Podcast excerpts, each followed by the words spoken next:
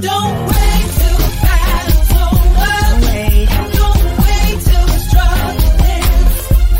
Shout now. Shout now. Right now. Shout now.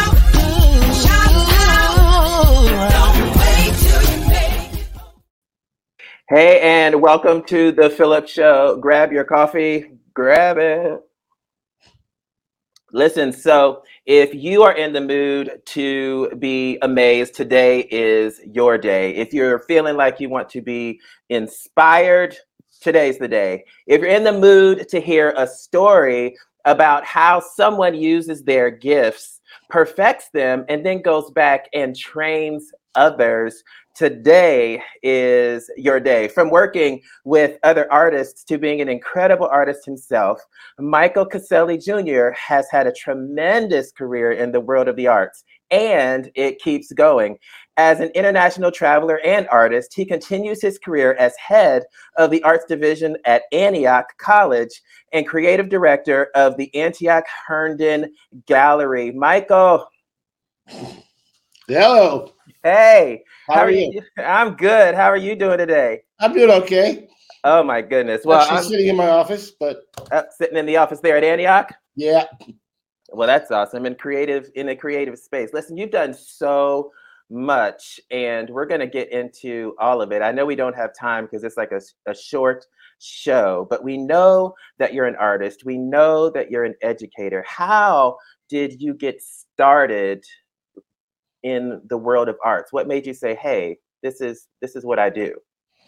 Uh, I mean, as a kid, I drew a lot, I drew a lot of comic books, things like that. I built Okay. models. Uh, I was really uh, a tinkerer as a kid, Uh, um, playing with stuff, learning how to make stuff, learning techniques and things like that. Um, and it wasn't really until I went to school um, that I really focused on the idea of being an artist. I went to Antioch. I graduated from Antioch. oh, okay. uh, with uh, what we call a self-design major, which is uh, where you combine more than one field instead of having your standard. Oh, I major in literature. I major in the you know singular. It's it's usually combined, which is the system we have now. Okay, and is That's that that's the universal system that's there now? That's the universal system that's there now. Yeah, Hmm, That's pretty incredible. and it was there and meeting people uh, and being somewhere where everything was concentrated. Okay. that I really started to thrive. And um, I credit the people I met who were my peers, but also the professors that I had while I was in school. They were amazing. It was an amazing group of people. Let me ask you this. Um, Antioch is a pretty small school, and you've Yeah. been a lot of different places, and I'm sure you've worked with a lot of students that have had many different experiences and come from large universities. What was the benefit of going to a small school versus a larger school? Uh, I think, well, see, Antioch, there's a lot of things. They have the co op program, which is pretty amazing, uh, where you go out and work. I had already worked, I've been working since I was 14. Oh. So I actually came to school to stop working because I was a, I had been a chef and a pastry chef and a line cook and all these things. Wow. And I was just like, I've got to get out of the kitchen. Um, Sure. and so I came to Antioch really because uh, I visited and was really taken by it. Also, the benefit of it being smaller. When I was here, it was about 600 students, Uh huh. and you would have 300 on campus, 300 off co-oping. Wow. But kind of the uh, the small size really got you in touch with people who were interested in similar things that you were, and also the access to your faculty. If you have a you know 10 to 1 ratio of student to fac- faculty, that's amazing. Right now we have six uh, because we're much smaller. Sure. But and also the relationships Antioch, at Antioch, there were no grades. Um, Wait a minute. Say what? Strongly believe in. Wait. What happened? Pa- Pardon? You said what? There's no grades. Yeah, no grades. It's pass. It's pass. No pass. So is there is mean- there is there um like a valedictorian? Do you get ma- Not when I, there is now, but when I was here before the closure, we had none of that. No That is- sports since 1920. Oh uh, goodness. Uh, no grades since uh, I think the early 60s. Everyone's on a first name basis. Yeah. You're not calling it professor, professor this, professor that. You're calling them by their first name. You're calling the president by their first name. It's a very personal connection that you it's have. a very personal connection, um, very intimate in a way, Mhm. um, and it made it made uh, the accessibility. You know, the the whole first name thing just creates the feeling of accessibility. It creates a different feeling of accessibility, right? Because it's Gotcha. not like I'm I'm calling you by your title. I'm calling you by your name. Right. So, Um, so you're at Antioch and you're having this opportunity to kind of discover and basically build a education and you decided on what?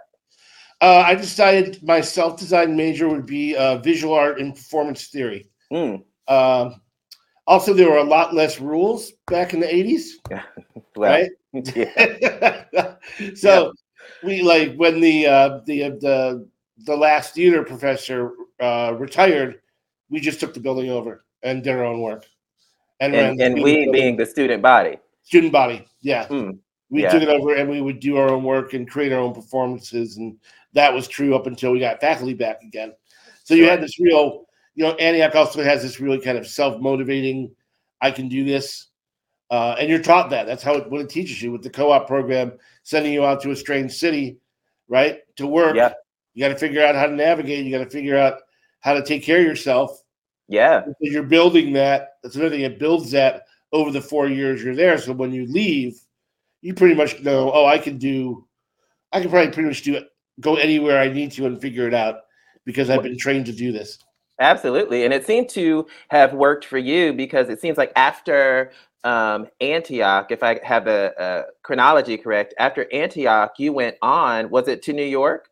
Uh, first, I went to grad school. Okay. Where'd you uh, go to grad Rhode school? School Design uh, for two years Uh-huh. and uh, graduated from there and went right to New York. New Wow. York And wow. And what made you, why did, why New York? Why did you want to go to New York? uh, I had co-op there when I was a student, and I had a lot of friends, a Got lot it. of friends in New York. Uh, and yeah, it was exciting. I had a job. A friend of mine who I was at uh, RISD with had Mhm. talked to a contractor friend of his, and so there was a job waiting for me.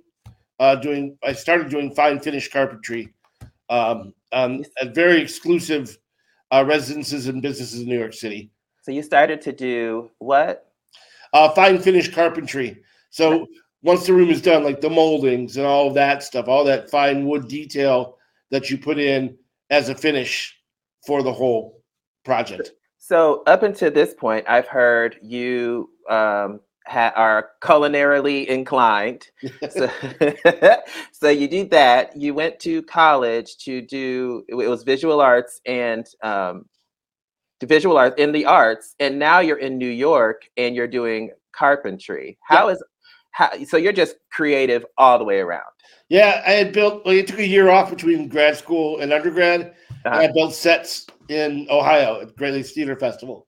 Okay. Uh, so I've always been, you know, I've always been someone who's made stuff okay. Got it. and been interested in making stuff. And my my work is a lot about making stuff. I make Mm. all of it, you know. It's Yeah. pretty- it's pretty labor intensive, usually large scale. Yeah, uh, Okay. and involves a lot of different things. Got it. So now you're in New York, you're doing carpentry, working with different productions. And where does your journey take you from there? So I then my friends told me about uh, a technical direction job at a place called the Kitchen, which Okay. is a pretty well known New York cultural landmark, um, experimental theater performance, visual art, and uh, and had an active performance schedule. So I applied for that job and ended up getting that job, and that's when I really started doing being involved in performance. I met everybody I met there uh, would be people I worked with in the future.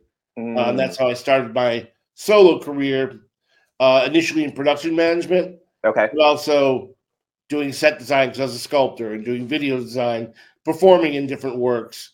You know, so I've, it's really interesting and really important to me um, that I could kind of be in any aspect of the work and have a understand the language of it. Okay. So it's, Why it's- why was that important? because you can talk to the people who are doing those jobs. So I can understand a director, I can understand a, a performer, I can understand a scenic designer because I've supported or done all of those things. So Gotcha. it's another way of thinking of a, a you know a tool bag, a toolkit. This is another part of my toolkit is this extended languages, so I Did- can serve the purposes of what I'm working on. Did you have an ultimate um, kind of goal? You're putting things in your toolkit and you're just getting all of these experiences and, you know, huge experiences at that. You know, was there something that you had in mind as far as a trajectory? It's like, hey, I'm going to get all these experiences because I know it's going to lead to this. Uh, I think the trajectory I was on, I chose because it was interesting to me. Mm, It's kind of like project based learning in some ways. okay. Like you do one project and then it's over, Yeah. and then yeah. you have another one, a whole new Yeah. set of problems, and a whole new set of solutions, and then you have another one, and then you have another one. And that for me is really exciting that my work could change so radically every three months hmm that I'm on a totally new project that's has me to do totally new things. Wow. um, is very excited. And then as I got, you know, as I worked more and more, it's also opened the door for touring um, and leaving the United States, which I was going to say, because, you know, your journey takes you like abroad in like a huge way. You've been to some amazing places. What was your, out of the places that you've been, you know, what was the place that had the most impact on you? I would probably say uh, Utrecht in Holland Oh, because after we had started to tour Utrecht and we went all over Europe, and after we did that, I came back and was able to live in Amsterdam for a year. mm, Um, and so I really got to. Do you make all this money? Touring is great because you don't have any expenses. mhm. You paid a fairly decent wage if you negotiate it correctly, and you're given per diem, which is free money, mm, right? And you're talking about the equivalent of hundred something dollars a day. So all that money is just going into the into the bank, yeah. right? And if you tour for three months, I was able to live for a year and a half in Europe on Wow. what I made uh, in in three months touring. Wow. So I was also able to travel and meet new people and meet artists, be involved in a number of uh, art festivals. Worked with an artist named Eric Hobein. He's a flame artist. We made a machine that lit you on fire and put you out. Of course. We- Of course. Why not? Yeah. we traveled that to two different festivals, flame festivals, and the European scene is very different. European art scene is not like the American art scene. There's festivals all over Mhm. because every country is so small. People can Mhm. get from here to there. So you have people from all over the world kind of pouring in um, and doing work and being in conversation, uh, being in festivals together.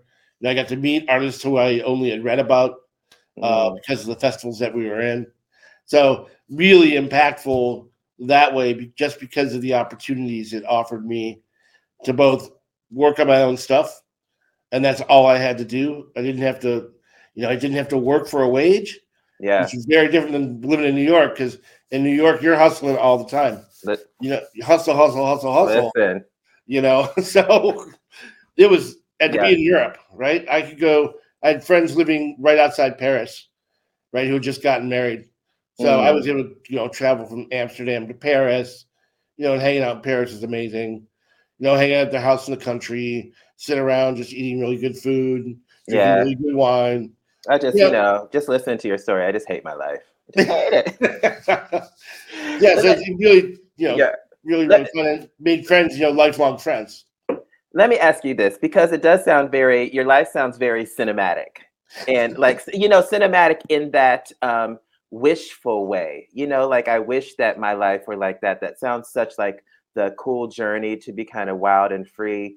Um, were there any times while you were in this in this pro, in this growth and um, professional development, if you will, process where you were kind of apprehensive or you thought that like something was off or you know what I mean? Like was there No. anything where you just kind of like, hmm, No, it- when I was working freelance, I had no reserv. I mean, no reservations. I had a great reputation. Mhm. You know, so work would come to me. I got to work with my friends. got it. We got to work on fun projects. Yeah. see each other's work. We talk about art. You go to Europe, you go to uh, Japan, go to Australia, you know, see other work. It, it was just, and you know, we did it every year too, to the same festivals and stuff. So you'd get to know the people at the festivals. I being like, in some cases, I did like the touring coordination as well as the technical direction and the production management, Yeah. and sometimes performing too with one company. Mhm. So I'd get to go, you know, I'd go to Paris to have lunch, Well, right, to talk about the project. Whatever. And right, you're sitting on a, a, you know, a veranda drinking wh- white wine and eating really good food and sometimes talking about the work, right? You know, and I, I did something very similar last week. I was in so it was really exciting, right? Yeah. really, really exciting. And plus the work that I got to see, you know, Yeah. even starting at the kitchen, all of that work. One company, Elizabeth Streb, um, it, led to me working for her and designing equipment for her for her Lincoln Center Festival show, Mm, which. I received a Bessie for. Okay, yeah. I read Yeah. about that. Yeah. Yeah. and the problem is, you know, it's a pretty deep, pretty big award. It's the Yeah. kind of the Obie of the dance world.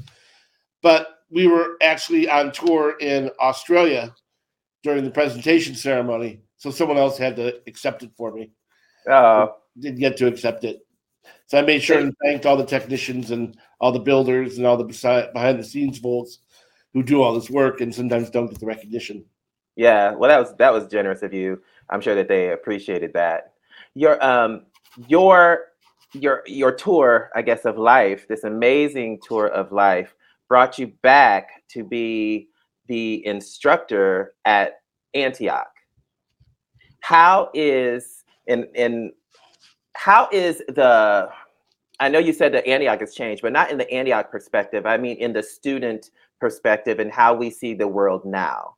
You know, how have things changed since and opportunities changed since you were doing all of this traveling and having all of these um, experiences? Is the same type of, I guess, plan or path still available, or have things changed? Oh, it's still available. That's definitely. Um, it's a you know it's really about kind of where you start. I was fortunate. I started at a you know a great venue that had amazing stuff coming through, Mhm. and I met all kinds of cool people. Right? Mhm. Is it starting? It's getting your foot in that one place that is going to lead to those things. And so I know plenty of young people after me who actually worked like as TDs on my shows and stuff Mhm. who were able to take on the same life, right? So it's it's really about an interest, getting and finding the community, and then getting to know people. It's really a it's it's, a series of exchanges. But if you like to work, you like to make things, you know, you're good at making things. You may not be able to make everything, but if you're have some talent and for it, you're always going to be valuable Yeah. especially in that world, um, which still exists. That world still exists in New York, um, and the young people are constantly coming up through it. As the head of the arts division at Antioch, what is your role? What does that mean um, that you do now? Uh, what does it mean? Uh, do a lot of paper pushing, a lot of administrative, a lot Okay. of it, it. it- It's generally really administrative work. You know, Mhm. like we just we're just conducting search for a new faculty position, so I coordinated all of that. Um, I wrote the you know the the the text for the application. I coordinate and organize the interview sessions. We just did six in two days, uh, and then I coordinate what happens after that. Um, I do budgets. Um, and responsible for the budget for the division and uh, how how money gets allocated. Um, yeah, so it's really really administrative, and there's some other stuff, and we're we're in the process of kind of redefining what the chair does and what they're Sure. responsible for, uh, kind of recognizing it a little bit more than it's been in the past. I would imagine that your um, the experience of not just your education, but your um, your presence within and your success within the arts community has a really big impact on how you see um, the program where you are and how you think that I guess students should develop and what would be best for them. Do you draw on a lot of the experiences that you had when it comes to how you view, say, even the administrative work, but how the structure should be set up or what the focuses should be? Well, I'm I'm I'm I'm, I'm really fortunate because I have the both left and right, left and right side brain ability. I was gonna say, yeah. Right, I can do that kind of stuff that's mundane to most people. Mhm. Budgets, spreadsheets. I actually like them, Oh, which is very unusual for most artists. it is. Most artists are like, I don't want to do math. We don't. I enjoy it. I enjoy it.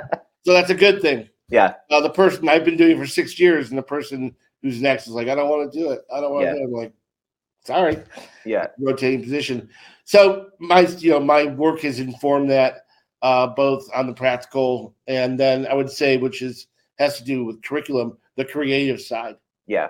right? Looking at curriculum as a creative uh, endeavor, a, a creative Mhm. experiment um, in uh, in the division, and also really bringing with me this um, incredible respect for autonomy, so that the other people in the division, I don't tell them how to teach. Sure. They they know how to teach. They're good at it. I don't I don't have anything to do with that. It's like the best way for us to function and to me to function as kind of a manager Mhm. is to let people do what they're good at.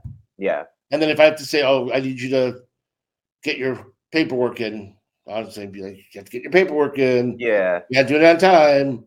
I'll remind you again. I'll remind you again. That's the So- and that's the that's the fun part. Oh yeah, that's Uh, that's yeah. what I love the most.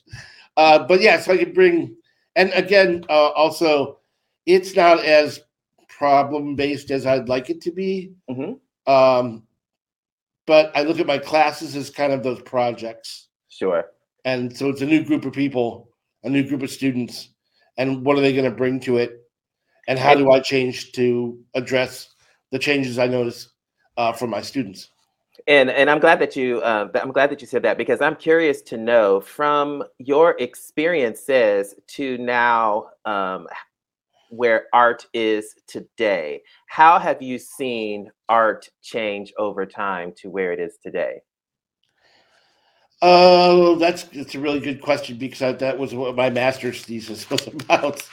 Uh, kind of the the dissolution of borders between media, Mm, right? You don't have to be only a painter anymore. Your Okay. painting can involve video, right? mm, Video can be the way you approach. Drawing can be approached in a much different, you know, physical manner. Uh, I'm working on a piece where I'm putting lights, you know, uh, Chinese lanterns on a field, you know, 20 of them 15 feet apart, all the same distance from the ground. So when they're lit, you can see the roll of the land. So for Oh. me, that's like a gesture, right? A gesture drawing.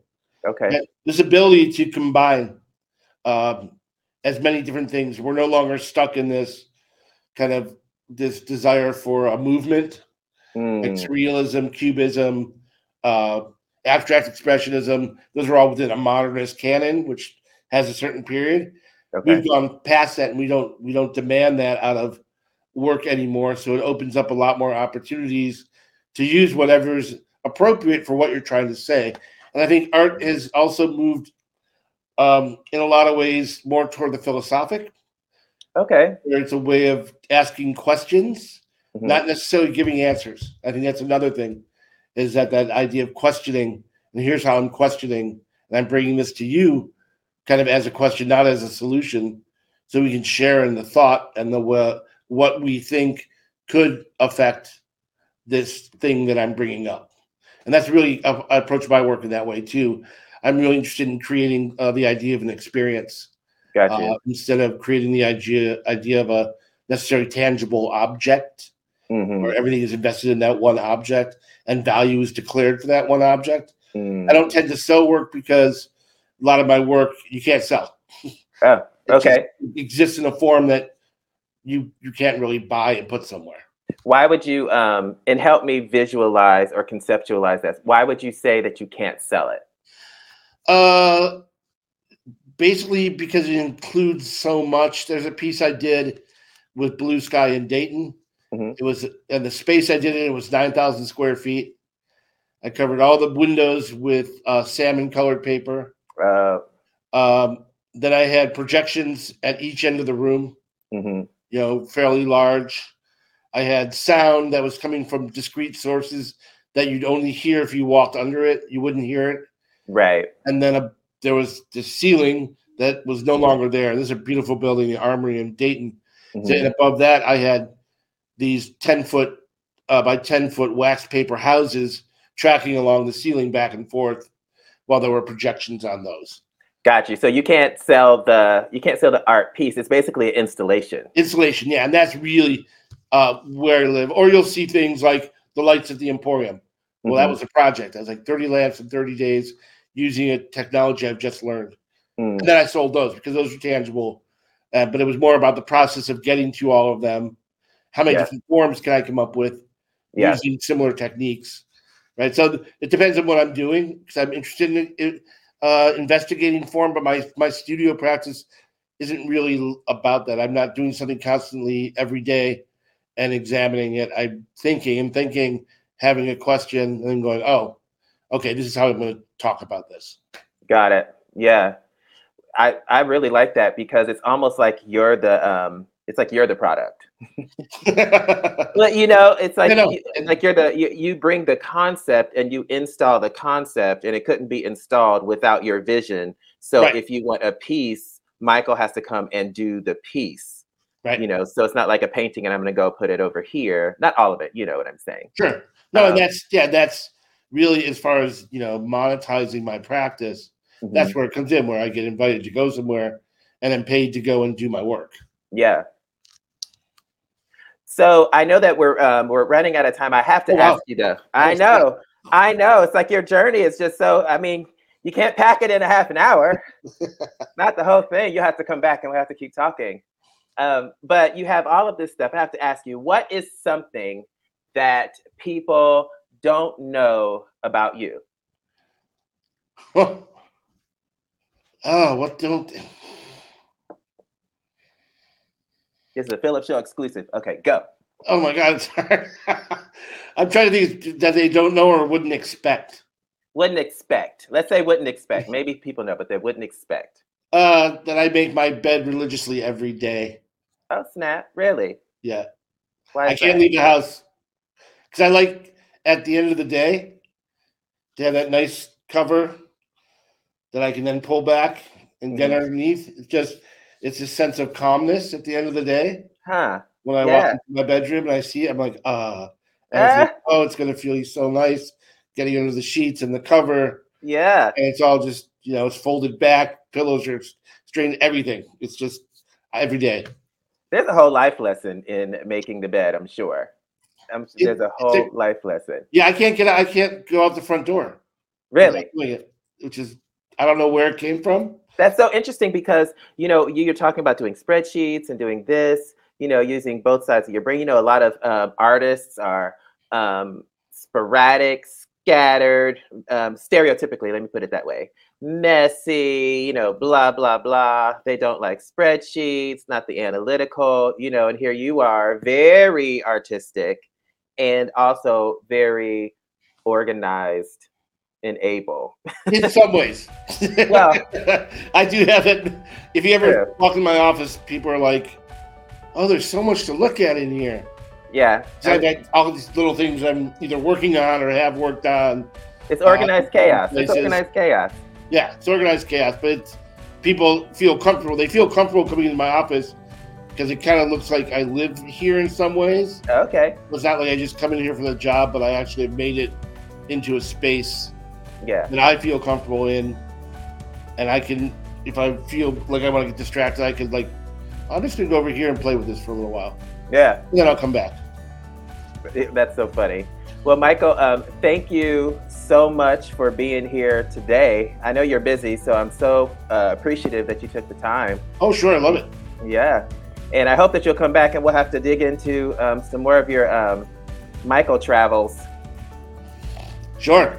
Yeah, I can probably find a lot of pictures and stuff. I can show you yeah, I would love it. I what would I love it. like I back then too. I did. You know, I mostly wear all black now. Before I used to dress, I would travel with 15 pairs of shoes, Oh, snap. Uh, and outfits and outfits and outfits. See, that's that's um, that's back before they checked every piece of luggage, and it would cost a thousand dollars to get all those shit on the plane.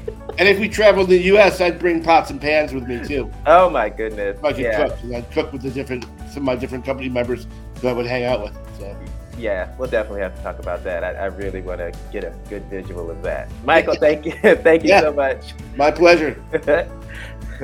So I hope today you have been inspired. If nothing else, if you have a passion and you have talent, there are so many ways that you can express yourself. There are so many opportunities that you have that are in front of you. All you have to do is just believe. If you have just a little bit of something, you can go so far. Continue to pursue your dreams. Um, find people that are like minded, and uh, the world is yours, just one step at a time. And as usual, you are the best you in the world. I will see you next time here on The Phillips Show. Don't wait.